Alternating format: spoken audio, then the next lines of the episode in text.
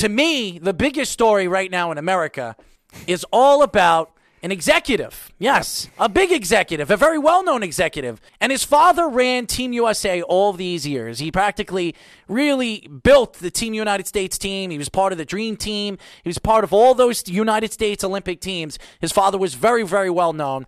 Mr. Bryan Colangelo. And the story came out today. And, and to me, it, it's just, uh, it, it's a funny story because we remember over the summertime with Kevin Durant. Mm-hmm. You know, him and his burner Twitter accounts and, and going Right, out there and sticking up for attack himself. And yeah. strategically, we know what Kevin Durant was trying to do and what he was all about. We we know he wants to go out to the social media market. Ever since he went to Golden State, he Mm-hmm. has a big mouth. He likes to say and really appear to everybody that he knows what he's talking about if it's not about basketball, which he I know is absolutely nothing when it doesn't come uh, when it has nothing to do with basketball. Kevin Durant, uh, politics, music, everything that he comes out with with his stupid stupid post on Twitter. It, you just wonder and you ponder with yourself thinking that where is this guy from? Is this guy actually normal? He was a quiet respectable guy, and then all of a sudden he becomes a big mouth, you know what. Well, but playing with Draymond Green can help do that. Absolutely, and we, we see what Steph Curry is now. I mean,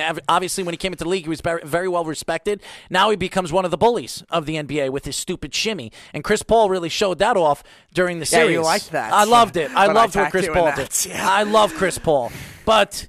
This story, this story with Bryan Colangelo is pretty funny, and I, I'm going to tell you why I think this story, out of all the stories that we heard of these burner Twitter accounts, is the fact that this guy didn't have one, not two, not three, not four, but five burner Twitter accounts. You're just- and, to me, if you read this story, and and and, and I, I understand why people do this, I really do. But for a guy that runs an organization that has a bunch of young studs, young stars, the Markelle's Fultz, who really didn't show up this year. He was the number one pick.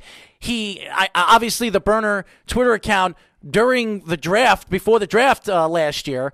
He came out and he obviously was posting up things that they're interested in going after and making a trade with the Celtics and moving up for Markelle's Fultz. Then we've heard stories with uh, obviously uh, Joel Embiid over the season.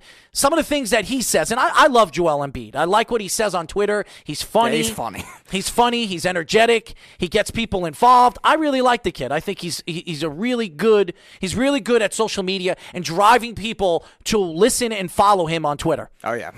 I But- don't, I don't love their team, but I follow him just because he's a funny one. But what's really, really funny about this story, and and to me, Bryan Colangelo is he, his father's very well known. This guy has been jumping from organization to organization practically his whole career.